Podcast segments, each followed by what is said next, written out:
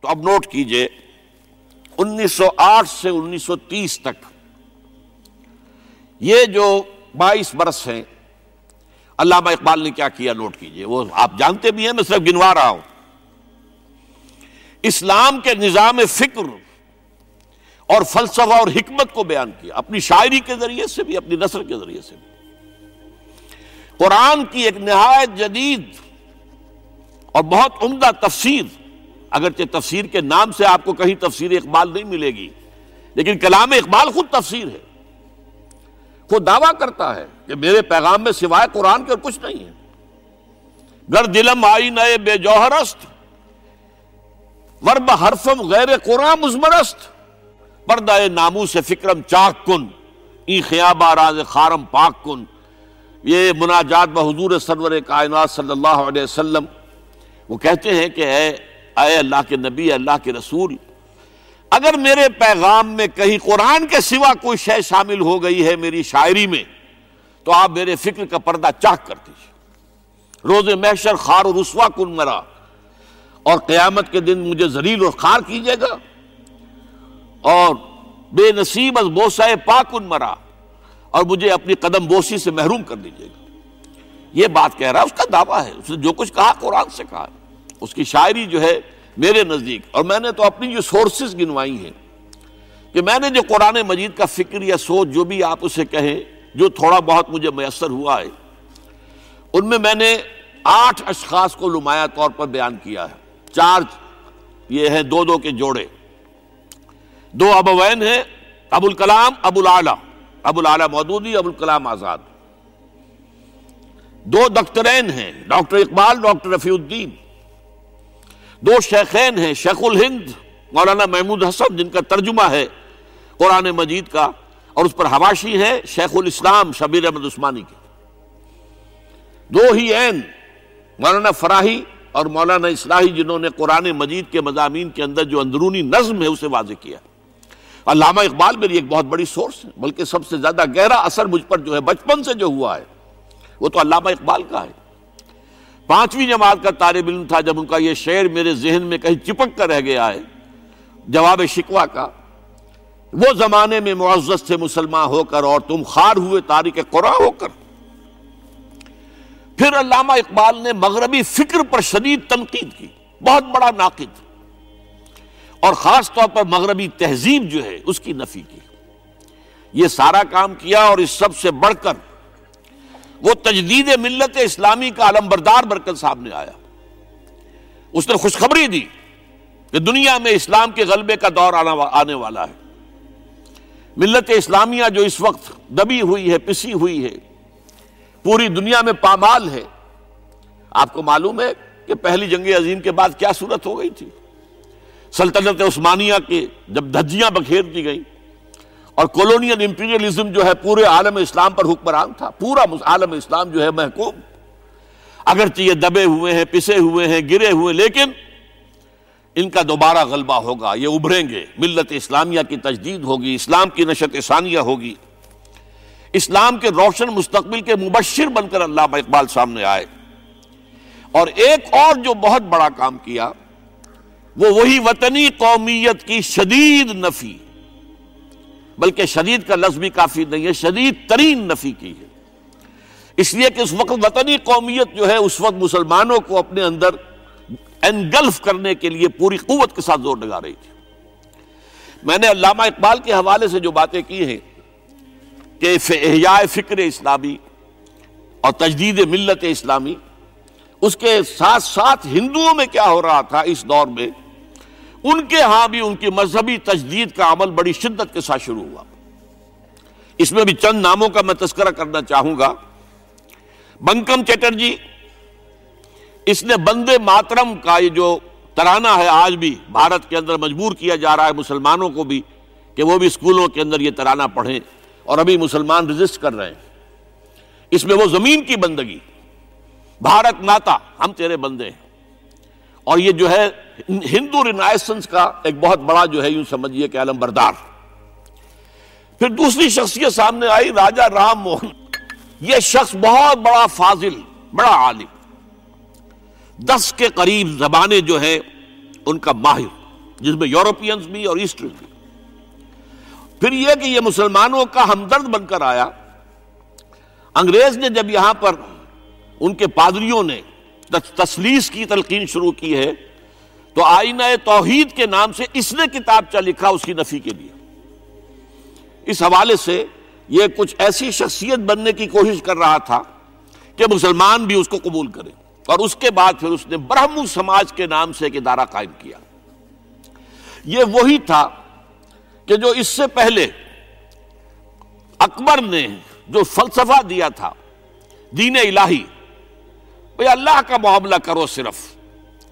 اللہ کو سب مانتے ہیں، صرف نام ہے، مختلف ہے۔ کسی نے کوئی نام رکھ دیا، کوئی مہادیو کہتا ہے، کوئی کچھ کہتا ہے، کوئی گاڈ کہتا ہے، سب خدا کو تو سب مانتے ہیں۔ یہ جو رسالت کا معاملہ ہے اور شریعت کا معاملہ ہے، یہ فساد کی جڑ ہے۔ رسالت کی بنیاد پر شریعتیں مختلف، عبادتیں مختلف۔ ذرا اس کو پیچھے ڈالو۔ تو دین اکبری یا دین الہی اس کا نام تھا۔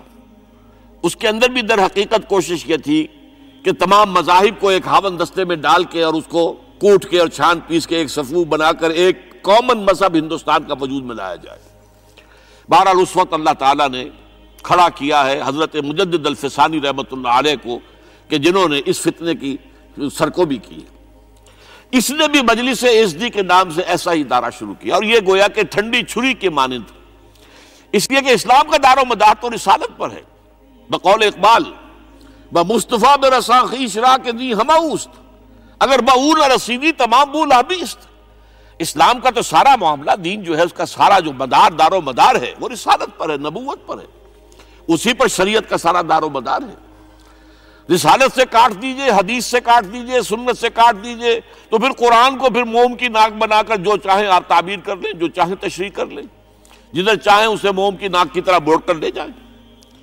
بہرحال اس معاملے میں بھی پھر ایک تیسری تحریک جو شروع ہوئی، وہ بہت ملیٹنٹ تھی، آریہ سماج۔ دیانند سرسوتی نے۔ یہ ملیٹنٹ تھی اور بڑی اس جو ہے پذیرائی ہوئی ہندو معاشرے میں۔ انہوں نے کھل کر یہ کہا کہ ہندوستان صرف ہندوؤں کا ملک ہے۔ یہاں مسلمانوں کے لیے کوئی جگہ نہیں۔ لہذا یا ہندو ہو جائیں مسلمان اور یا پھر یہاں سے ہجرت کر جائیں۔ کھل کر آریہ سماج اسی کے تحت پھر مہاسبھا بنی، اسی کے تحت آر ایس ایس انتہائی ملیٹنٹ آرگنائزیشن جو ہے ہندوؤں کی۔ یہ سب جو ہے دیانند سرسوتی کا۔ یہ اسی طریقے سے پھر شدھی کی تحریک شروع ہو چکی تھی۔ ریکلیم کرو مسلمانوں کو۔ یہ ہم ہمی میں سے تھے، ان کے آبا و اجداد کہیں جو ہے مسلمان ہو گئے، انہیں واپس لو۔ چنانچہ راجستھان کے علاقے میں جہاں بڑی جہالت تھی، مسلمانوں میں علم نہیں تھا بس کہیں بزرگوں کے کسی زیر اثر فیض سے، کسی صوفی کے، وہ اسلام تو لے آئے لیکن تربیت کا کوئی انتظام ہوا ہی نہیں، مسلمان حکومتوں نے کیا ہی نہیں، کچھ بھی نہیں کیا۔ تو نتیجہ یہ نکلا کہ بڑے پیمانے پر شدی کی تحریک ہو رہی تھی۔ میوات کے علاقے میں بڑی تیزی کے ساتھ مسلمان جو میو تھے، وہ ہندو ہو رہے تھے۔ اسی پر تحریک اٹھائی ہے۔ مولانا الیاس رحمت اللہ علیہ نے ان کو ان کا مقابلہ کرنے کے لیے اس تحریک کا، اس سدی کی تحریک کا مقابلہ کرنے کے لیے یہ تبلیغی جماعت کا نظام بنایا تھا کہ بس چھ باتیں لو اور جاؤ، دیہات میں جاؤ، چنے لے کر گڑ گڑ لے کر جاؤ، کسی کا کھانا نہ کھاؤ، اپنا کھانا کھاؤ، کوئی تنخواہ نہیں اور دین کی تبلیغ کرو۔ یہ نظام ان کا در حقیقت اسی شدی کی تحریک کے جواب میں شروع ہوا۔ پھر سنگٹن کی تحریک شروع ہوئی کہ ہندوؤں کو سب کو جمع کر دیا جائے اب اس اعتبار سے ذرا نوٹ کیجیے، علامہ اقبال نے جو نفی پھر وطنیت کی کی ہے، اتفاق سے یہاں یہ اشعار لکھے ہوئے ہیں، اس دور میں میں اور ہے، جام اور ہے، جم اور ساقی نے بنا کی روش لطف و ستم اور، تہذیب کے آزر نے ترشوائے سنم اور، مسلم نے بھی تعمیر کیا اپنا حرم اور، ان تازہ خداؤں میں بڑا سب سے وطن ہے۔ جو پیرہن اس کا ہے وہ مذہب کا کفن اب ذرا قلب ماہیت کا اندازہ کیجیے۔ وہی شخص جو کہہ رہا تھا کہ خاک وطن کا مجھ کو ہر ذرہ دیوتا ہے، وہ آج اس وطن کو ایک سب سے بڑا بت قرار دے کر اور اس کا کلا کما کرنے کے لیے کس قدر زوردار الفاظ جو ہے، اور یہی دوسری طرف یہ بت کہ تراشیدہ تہذیب نوی ہے۔ یہ جو نیشن سٹیٹ کا تصور ہے یہ اٹھارہویں صدی سے یورپ میں شروع ہوا نیشن سٹیٹ۔ ایک ملک میں رہنے والے سب شہری ہیں، برابر ہیں، اور ان کے اندر مذہب کا اختلاف ہو، یہ اس کا کوئی حیثیت نہیں۔ مذہب تو پرائیویٹ معاملہ ہے۔ ہاں جو سرکاری سطح پر ہوگا معاملہ، اجتماعی معاملات جو ہیں، وہ کسی مذہب سے طے نہیں ہوں گے۔ یہ نیشن سٹیٹ کا تصور۔ یہ بت کے تراشیدہ تہذیب نوی ہے۔ غارت گرے کاشانہ دین نبوی ہے۔ بازو تیرا توحید کی قوت سے قوی ہے، اسلام تیرا دیس ہے تو مصطفی ہے، نہ زارہ دیری نہ زمانے کو دکھا دے، اے مصطفی خاک میں اس بت کو ملا تھا۔ اس سے بھی زیادہ مجھے ملا ہے ایک ان کے تختہ جو ہے، منزل راہ رواں دور بھی دشوار بھی ہے۔ کوئی اس قافلے میں قافلہ سالار بھی ہے۔ بڑھ کے خیبر سے ہے یہ مارکہ دین و وطن۔ خیبر، غزوہ خیبر۔ غزوہ خیبر سے کہیں بڑھ کر یہ دین و وطن کا مارکا کہ ہمارے نزدیک، ہماری قومیت کی بنیاد ہمارا دین ہے۔ آج دنیا یہ کہتی ہے کہ قومیت کی بنیاد وطن ہے۔ یہ جو مارکہ دین و وطن ہے، بڑھ کے خیبر سے ہے یہ مارکہ دین و وطن۔ اس زمانے میں کوئی حیدر کرار بھی ہے، تو واقعہ یہ ہے کہ علامہ اقبال نے اس سلسلے میں وہ رول بھی پلے کیا۔ کہ جو حضرت مجدد الفسانی رحمت اللہ علیہ نے دین اکبری کا قلع قبا کرنے میں ادا کیا تھا۔ اور اس میں کوئی شک نہیں ہے۔ اس اعتبار سے میں کہا کرتا ہوں کہ حضرت مجدد الفسانی کے بروز کی حیثیت رکھتے ہیں علامہ اقبال۔ اور ان کو جو گہری نسبت تھی، حاضر ہوا میں شیخ مجدد کی لہت پر۔ وہ خاک کے ہے زیر فلک مطلع انوار۔ گردن نہ جھکی جس کی جہانگیر کے آگے۔ جس کے نفس گرم سے ہے گرمی احرار، وہ ہند میں سرمایہ ملت کا نگہ باں وہ ہند میں سرمایہ ملت کا نگہ باں ملت کا سرمایہ تو سارا کا سارا جو ہے ایمان بن رسالت سے۔ آپ حضرت مجد الفسانی کے خطوط پڑھیے، سب سے زیادہ زور، اطاعت رسول اطاعت رسول اطاعت رسول اطاعت رسول۔ جس کی جڑ کاٹنے کی کوشش کی تھی دین الہی کے ذریعے سے اکبر نے، اس کو دوبارہ مستقب کیا ہے، وہ مجدد الفسانی رحمت اللہ علیہ نے۔ اب آئیے انیس سو تیس کا ماہ دسمبر۔ اس میں ایک بات ہم دیکھ چکے محمد علی جناح پاکستان ہندوستان کی سیاست سے مایوس ہو کر، ملک چھوڑ کر انگلستان میں جا کر آباد ہو چکے اور اس زمن میں ایک واقعہ میں آپ کو سنا دوں۔ ایس ایم اکرام صاحب کا نام بہت سے حضرات کے علم میں ہوگا۔ ان کی تین کتابیں جو ہے بڑی مارکت و لارا ہیں۔ آب کوثر، موج کوثر روز کوثر۔ ادارہ ثقافت اسلامیہ کے ڈائریکٹر رہے بہت عرصے تک، بہت پڑھے لکھے آدمی تھے۔ وہ آکسفرڈ میں پڑھتے تھے اس زمانے میں۔ وہ لندن گئے، انہوں نے محمد علی جناح صاحب سے ملاقات کی اور کہا کہ آپ کیوں چھوڑ کر آ گئے ہندوستان؟ ہندوستان کے مسلمانوں کو آپ کی رہنمائی کی ضرورت ہے۔ تو جواب جو تھا محمد علی جناح کا وہ نوٹ کرنے کے قابل ہے۔ ہندوز آر انکوریجیبل یہ ہے جو نتیجہ نکالا تھا محمد علی جناح نے۔ یوں سمجھئے کہ چوبیس برس کی محنت شاقہ کہ کوئی اتحاد کا فارمولہ طے ہو جائے، کوئی بنیاد ہو جائے، کوئی ہمارے مابین متفق علیہ اسکیم بن جائے، لیکن جس درجے مایوس ہوا ہے شخص، ہندوز آر انکوریجیبل یہ ناقابل اصلاح ہے۔ اور مسلمانوں کا حال یہ ہے کہ ان کا ایک لیڈر جو بات مجھ سے کرتا ہے صبح کو وہ شام کو ڈپٹی کمشنر کو بتا دیتا ہے۔ تو اب میں ایسی قوم کی رہنمائی کیسے کروں؟ تو یہ میں نے آپ کو یہ واقعہ بھی سنا دیا کہ وہ مایوسی کا عالم کیا تھا۔ لیکن اب جو ہے، انیس سو تیس میں جبکہ مسلم انڈیا کا ایک سورج تو غروب ہو گیا تھا، مغرب میں جا کر بیٹھ گیا، مغرب میں سورج غروب ہوتا ہے۔ ایم اے جنا تو وہاں بیٹھ گئے۔ ایک سورج اب طلوع ہوا ہے مسلم لیگ کے پلیٹ فارم پر، یہ ہے علامہ اقبال۔ انیس سو تیس کا جو ان کا خطبہ ہے الہ آباد کا، وہ بہت اہم بہت اہم بہت اہم۔ ایک تو یہ کہ انہوں نے اپنی شاعری کے ذریعے سے وطنیت کی جو نفی کی تھی اور مسلم قومیت کا جو اس بات کیا تھا، اسے ایک فلسفیانہ انداز میں سوشولوجی عمرانیات کے مسلمہ اصولوں کی روشنی میں جس طریقے سے مدلل بیان کیا ہے، اس اعتبار سے وہ ایک بہت قیمتی دستاویز ہے۔ لیکن اس کے ساتھ ہی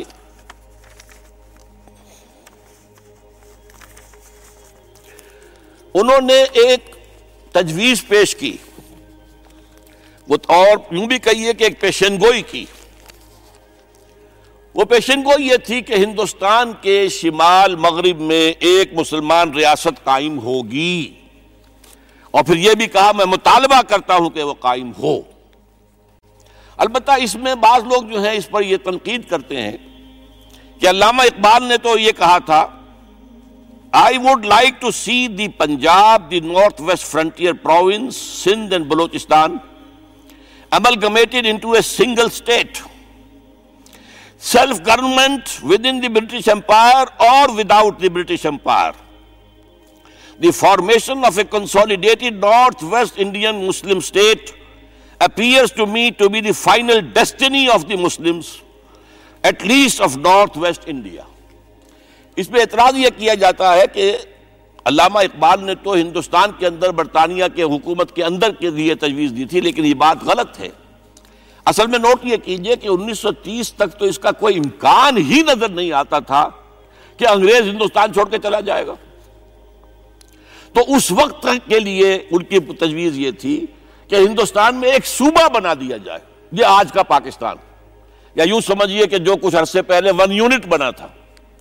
برٹش انڈیا میں بھی یہ ون یونٹ کی حیثیت سے ایک سٹیٹ بن جائے تاکہ اس علاقے میں مسلمانوں کے اندر جو کچھ قومیتی، کچھ تھوڑا تھوڑا فرق ہے کلچر کا فرق ہے، کچھ ان طرح کی چیزیں، زبانوں کا فرق ہے، تو یہ جو ہے مل جل کر ان کے اندر ایک قوم کا تصور جو ہے باقاعدہ پیدا ہو جائے۔ اسی لیے وہ کہتے ہیں I demand the formation of a consolidated Muslim state in the best interest of India and Islam اب اس میں وہ بات یہ کہتے ہیں کہ for Islam it will be an opportunity to rid itself of the stamp that Arabian imperialism was forced to give it to mobilise its laws its education its culture and to bring them into closer contact with its own original spirit and with the spirit of the modern time وہ کہتے ہیں کہ اگر ایسا ہو گیا، ایک تو یہ کہ ڈیسٹنی ہے، ہوگا، رہے گا۔ شمال مغربی ہند کے اندر ایک مسلمان ریاست قائم ہو کر رہے گی۔ اب یہ پروفیسی بھی تھی۔ پیشن گوئی اور یہ بھی کہ میں مطالبہ کرتا ہوں۔ ایک تجویز بھی تھی۔ لیکن اس کا جو اصل عنصر ہے، جو میرے نزدیک جو انقلابی حصہ ہے، جہاں تک ہندوستان کی جو تقسیم کا معاملہ ہے، یہ اور بھی بہت سے لوگوں کی طرف سے یہ باتیں آتی رہی تھی۔ میرے پاس یہاں پہ چودہ نام لکھے ہوئے ہیں جنہوں نے ہندوستان کی تقسیم کا تذکرہ کیا۔ لیکن جس انداز میں، جس پلیٹ فارم پر آل انڈیا مسلم لیگ کا جو اینول سیشن ہے اور اس میں صدر کی حیثیت سے خطبہ دے رہا ہے ایک شخص، تو یہ حیثیت جو ہے، یہ بہت نمایاں۔ اور اس میں جس انداز میں بات کہی گئی ہے، اس میں جو ایک پازیٹو انصر ہے۔ اگر ایسا ہو گیا، ایک نارتھ ویسٹ آف انڈیا میں مسلمان ریاست قائم ہو گئی، تو ہمیں ایک موقع مل جائے گا کہ عرب امپیریلزم اب نوٹ کیجیے، عرب امپیریلزم سے مراد کیا ہے؟ عربوں کا دور ملوکیت۔ اس سے پہلا کیا تھا؟ خلافت۔ خلافت راشدہ اصل اسلام۔ دور بنو میاں تو اصل اسلام نہیں تھا، حکومتی سطح پر تو بالکل اسلام نہیں تھا۔ وہی وہی دور ہے جس میں کہ سانحہ کربلا ہوا ہے، واقعہ ہررا ہوا ہے، ظلم کی انتہا ہوئی ہے۔ سینکڑوں تابعین کو حجاج ابن یوسف نے شہید کیا ہے۔ اس کو حدیث کے اندر بھی کہا گیا ہے، ملکن آغن کاٹ کھانے والی ملوکیت۔ اس کے بعد جو ہے دور آیا ہے بنو عباس کا، وہ محل بنے ہیں، شاندار جو ہے، جو بھی بادشاہوں کے ہاں ہوتا تھا، وہ سارا کا سارا معاملہ آیا ہے۔ تو اب دنیا اسلام کو ان کے آئینے میں دیکھتی ہے۔ وہ سمجھتی ہے یہ اسلام ہے۔ لہذا اس میں تو کوئی شے ایسی نہیں ہے جو اٹریکٹ کر سکے۔ جو کسی قوم کو اسلام کی طرف جو ہے وہ کھینچ سکے۔ تو یہ جو امپریشن ہے، جو کہ اس دور ملوک کی عرب امپیریلزم کا لفظ استعمال کیا ہے۔ اسلام کے چہرے پر جو بدنما داغ اور دھبے آ گئے ہیں، انہیں ہٹا کر، وہ جو اس کی اوریجنل پیورٹی ہے، اور ظاہر بات ہے کہ دور ملوکیت سے پہلے خلافت راستہ تو گویا کہ اس میں اگرچہ نام خلافت راستہ کا نہیں لیا گیا ہے، لیکن یہ ہے کہ بات مراد وہی ہے، لیکن اور اس میں بھی جو بڑی حکیمانہ بات ہے کہ ہم اس کو bring them into closer contact with its old original spirit جو اصل اسلام کی اصل روح ہے۔ And with the spirit of the modern times اس زمانے کے جو تقاضے ہیں ان کے مطابق اجتہاد کے دروازے کو کھول کر اور ہم ایک ایسا نظام جو ہے وہ یہاں پر قائم کریں۔ یہ ہے وہ چیز کہ جس نے تحریک مسلم لیگ کے اندر ایک مثبت جذبہ، یہ نوٹ کر لیجیے میرے الفاظ، انیس سو چھ سے لے کر انیس سو تیس تک تحریک مسلم لیگ صرف ایک منفی موٹیو پر چل رہی تھی۔ منفی نیگیٹو خوف، ہندو کا خوف، ہندو دبا لے گا، ہندو ایکسپلائٹ کرے گا۔ ہندو معاشی طور پر بھی تہذیبی طور پر بھی، ثقافتی طور پر بھی، مذہبی طور پر بھی شدی کی تحریک چل رہی ہے۔ ہمیں راستہ دکھایا جا رہا ہے، ہندوستان چھوڑ دو اور بھاگ جاؤ، چلے جاؤ۔ یہ سارا خوف کا عنصر تھا اور اس میں تحفظات تلاش کرنے، کوئی ایسی یقین دہانیاں کہ وہ مسلمانوں کے حالات بہتر ہو جائیں، اس کے علاوہ کوئی اور موٹیو نہیں تھا۔ یہ منفی موٹیو تھا۔ اور اس کی وجہ، ساتھ ہی یہ ہے کہ مسلم لیگ اس وقت تک کوئی عوامی جماعت تھی ہی نہیں۔ بلکہ کچھ خواص، جو اونچے لوگ، نوابوں اور نواب زادوں اور ان ایسے لوگوں کی جو ہے یہ ایک جماعت تھی۔ لیکن سنتیس میں جو یہ انجیکشن لگا ہے، یہ پوزیٹیو ہے۔ اس کی مثال میں دیا کرتا ہوں کہ کوئی مریض پڑا ہوا اپنے بیڈ پر اور گلوکوز کی بوتل لگی ہوئی ہے اور ایک ٹیوب چل رہی ہے، تو اس کے اندر ہی کوئی اب انجیکشن لگانا ہے تو اس ٹیوب میں لگا دیتے ہیں۔ ایسا نہ ہو کہ کوئی اور پرک دینی پڑے مریض کو اور اسے تکلیف ہو۔ تو گویا کہ مسلم لیگ کا جو بھی وہ ایک نظام تھا، اس میں ایک انجیکشن لگایا ہے علامہ اقبال نے انیس سو تیس کے خطبے میں۔ اگلی بات۔ اس کے بعد یہی انجیکشن علامہ اقبال نے لندن میں مسٹر محمد علی جنا کے ذہن و فکر میں لگایا ہے۔ اس کا واقعہ کیا ہے؟ تین گول میز کانفرنسیں ہوئی تھی، پہلی اور دوسری میں۔ محمد علی جنا بھی شریک تھے۔ تیسری انیس سو بتیس میں ہوئی اب وہ شریک نہیں ہوئے۔ اس لیے کہ وہ سیاست چھوڑ چکے تھے۔ وہ تو سیاست کو خیر بات کہہ کر اب پریکٹس کر رہے تھے۔ لیکن علامہ اقبال اس میں گئے تھے۔ وہاں موقع ملا، قریبی ملاقاتیں ہوئیں، گفتگویں ہوئیں۔ اور ان ملاقاتوں کے نتیجے میں یہی انجیکشن علامہ اقبال نے محمد علی جناح کے ذہن اور فکر کے اندر لگایا ہے کہ بات کرو اسلام کے احیاء کی۔ وہ چیز کہ جو مسلمانوں کے جذبات کے اندر گرمی پیدا کرے، حرارت پیدا کرے۔ اس حوالے سے یہ جو انجیکشن لگایا گیا ہے، اس کے، اسی سے پھر یہ کہ ان کے مزاج کے اندر ایک تبدیلی آئی۔ کچھ اور لوگوں نے بھی انہیں کہا ہوا تھا، لیکن یہ کہ خاص طور پر یہ بات اقبال کی تھی، جس کی اپنی ایک حیثیت تھی۔ بہرحال انیس سو چونتیس میں ایم اے جناح واپس آ گئے۔ پھر انہیں مسلم لیگ کا تا حیات صدر بنا دیا گیا۔ پھر انہوں نے مسلم لیگ کو سنبھالا ذرا، لیکن انیس سو چھتیس کے الیکشن جو آئے یہاں پر، اس میں کانگریس پوری اوور ویلمنگ میجورٹی سے جیت گئی۔ ابھی ابھی محمد علی جناح کو موقع ملا ہی نہیں تھا کہ ابھی مسلم لیگ کو سنبھال سکتے۔ اور ان جو وزارتیں بنی تھیں اس دور میں کانگریس کی، انہوں نے جو سلوک مسلمانوں کے ساتھ کیا، جو مظالم ڈھائے، جو انہیں دبایا اور ان کے حقوق کو پامال کیا اس سے وہ نیگیٹو من جو ایک موٹیو تھا، وہ بھی اور قوی ہو گیا۔ اور اس کے بعد پھر محمد علی جناح نے انیس سو سینتیس سے لے کر انیس سو سینتالیس تک ایک لفظ میں استعمال کر رہا ہوں، آپ گھبرا نہ جائیں۔ انیس سو سینتیس سے انیس سو سینتالیس تک اسلام کی قوالی گائی۔ پورے دس برس اسلام اسلام اسلام اسلام۔ ہمیں اسلام چاہیے، اسلامی تہذیب ہم چاہتے ہیں، اسلامی قانون ہم چاہتے ہیں، ہمارے قوانین اور ہیں۔ ہمارا مذہب مذہب نہیں ہے، وہ دین ہے۔ وہ زندگی کے تمام معاملات پر یہ جو ہے، میں قوالی اس لیے کہہ رہا ہوں کہ قوالی میں تکرار ہوتی ہے۔ جس تکرار کے ساتھ یہ اب اب اس موقع پر آ کر محمد علی جناح قائد اعظم بن گئے۔ مسلمانوں کے دلوں کی بات۔ اقبال نے جو ولولہ پیدا کر دیا تھا، ایک ولولہ تازہ دیا میں نے دلوں کو۔ لاہور سے تا خا کے بخارا اور سمرقند، وہ جو ولولہ تھا، جو غلغلہ تھا۔ اب محمد علی جناح کی زبان سے جب وہ بات آئی ہے، تو یہ مسلمانوں کے دل کی آواز تھی۔ ان کی روح کی پکار تھی۔ لہذا اب مسلم لیگ ایک عوامی جماعت بنی اور محمد علی جناح اب قائد اعظم قرار پائے۔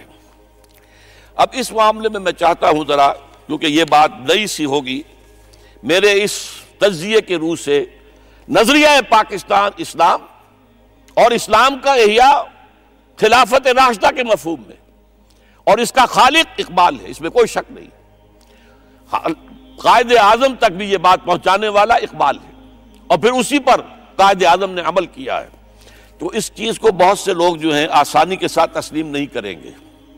لیکن میں یہ چاہتا ہوں کہ خود قائد اعظم نے علامہ اقبال کے بارے میں جو کچھ کہا ہے، اس کی دو کوٹیشنز آپ کے سامنے رکھ دوں۔ کلکتہ اکیس اپریل اکیس اپریل انیس سو اڑتیس کو علامہ اقبال کا انتقال ہوا۔ اس وقت کلکتے میں ایک بہت بڑا جلسہ ہو رہا تھا فلسطین کے مسئلے پر غور کرنے کے لیے۔ قائد اعظم اس کے چیف مقرر تھے۔ اب یہ خبر پڑھیے۔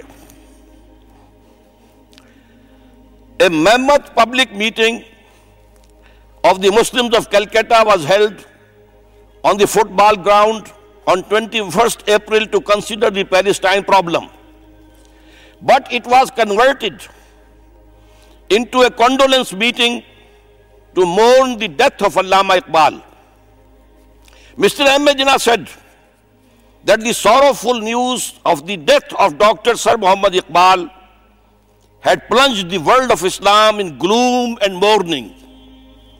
Sir Muhammad Iqbal was undoubtedly one of the greatest poets, philosophers, and seers of humanity of all times. Note kijiye.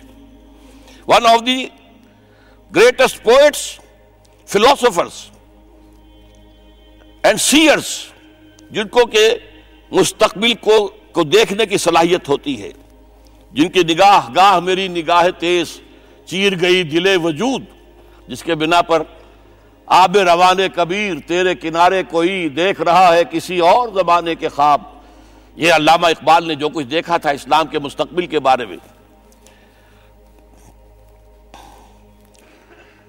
he took a prominent part in the politics of country and in the intellectual and cultural reconstruction of the Islamic world its contribution his contribution to the literature and thought of the world will live forever اب آخری جملہ سنیے غور سے to me he was a personal friend number one philosopher number two and guide number three and as such the main source of my inspiration and spiritual support کوئی شک اس کے بعد رہ جاتا؟ اور یہ الفاظ کون کہہ رہا ہے؟ یہ محمد علی جناح ہے۔ لفاظ آدمی نہیں ہے وہ۔ وہ کوئی شولہ بیان خطیب جو الفاظ جو ہیں اس کے ابار لگا دے۔ نہیں، جو ایک ایک لفظ، وکیل، بہت بڑا وکیل، ایک ایک لفظ جو ہے تول کر بولنے والا، انہیں کیا قرار دیا؟ تو خود تسلیم کیا۔ دوسرا، میں اور دے رہا ہوں۔ یہ سن چالیس میں اقبال ڈے منایا گیا تھا۔ اب اس میں کیا کہتے ہیں؟ Quaid Azam if I live to see the ideal of a Muslim state being achieved in India and I were then offered to make a choice between the works of Iqbal and the rulership of the Muslim state I would prefer the former اگر ہم کامیاب ہو جاتے ہیں کہ اسلامی ریاست قائم کرنے میں، مسلمان ریاست قائم کرنے میں، اور اس کے بعد میرے سامنے چوائس رکھا جاتا ہے کہ یا تو علامہ اقبال کا کلام لے لو اور یا حکومت کے سربراہ بن جاؤ، تو میں علامہ اقبال کے کلام کو ترجیح دوں گا۔ اور سنیے continuing mister Jinnah said that in April nineteen thirty six he thought of transforming the Muslim League which was then only an academic institution into a parliament of the Muslims of India. From that time to the end of his life, he continued, Iqbal stood a, like a rock by him. Iqbal, Mr. Jinnah said, was not only a great poet who had permanent place in the history of the world's best literature. He was a dynamic personality who during his lifetime made the greatest contribution towards rousing and developing of Muslim national consciousness. اب اس کے بعد جو ہے نظریہ پاکستان کیا تھا اور اس کا خالق کون تھا اس کو اچھی طرح سمجھ لیجیے بہرحال یہ وہ معاملہ تھا کہ جب قائد اعظم نے اسلام کا جو ہے راگ الاپا ہے یا قوالی گائی ہے تو اب اس کے نتیجے میں جیسے قوالی میں ہوتا ہے، قوم کو حال آ گیا۔ آپ ذرا سوچئے، مسلم لیگ کو مائنورٹی پراؤنسز کے لوگوں نے کیوں ووٹ دیے تھے؟ کیا یو پی کبھی پاکستان میں آ سکتا تھا؟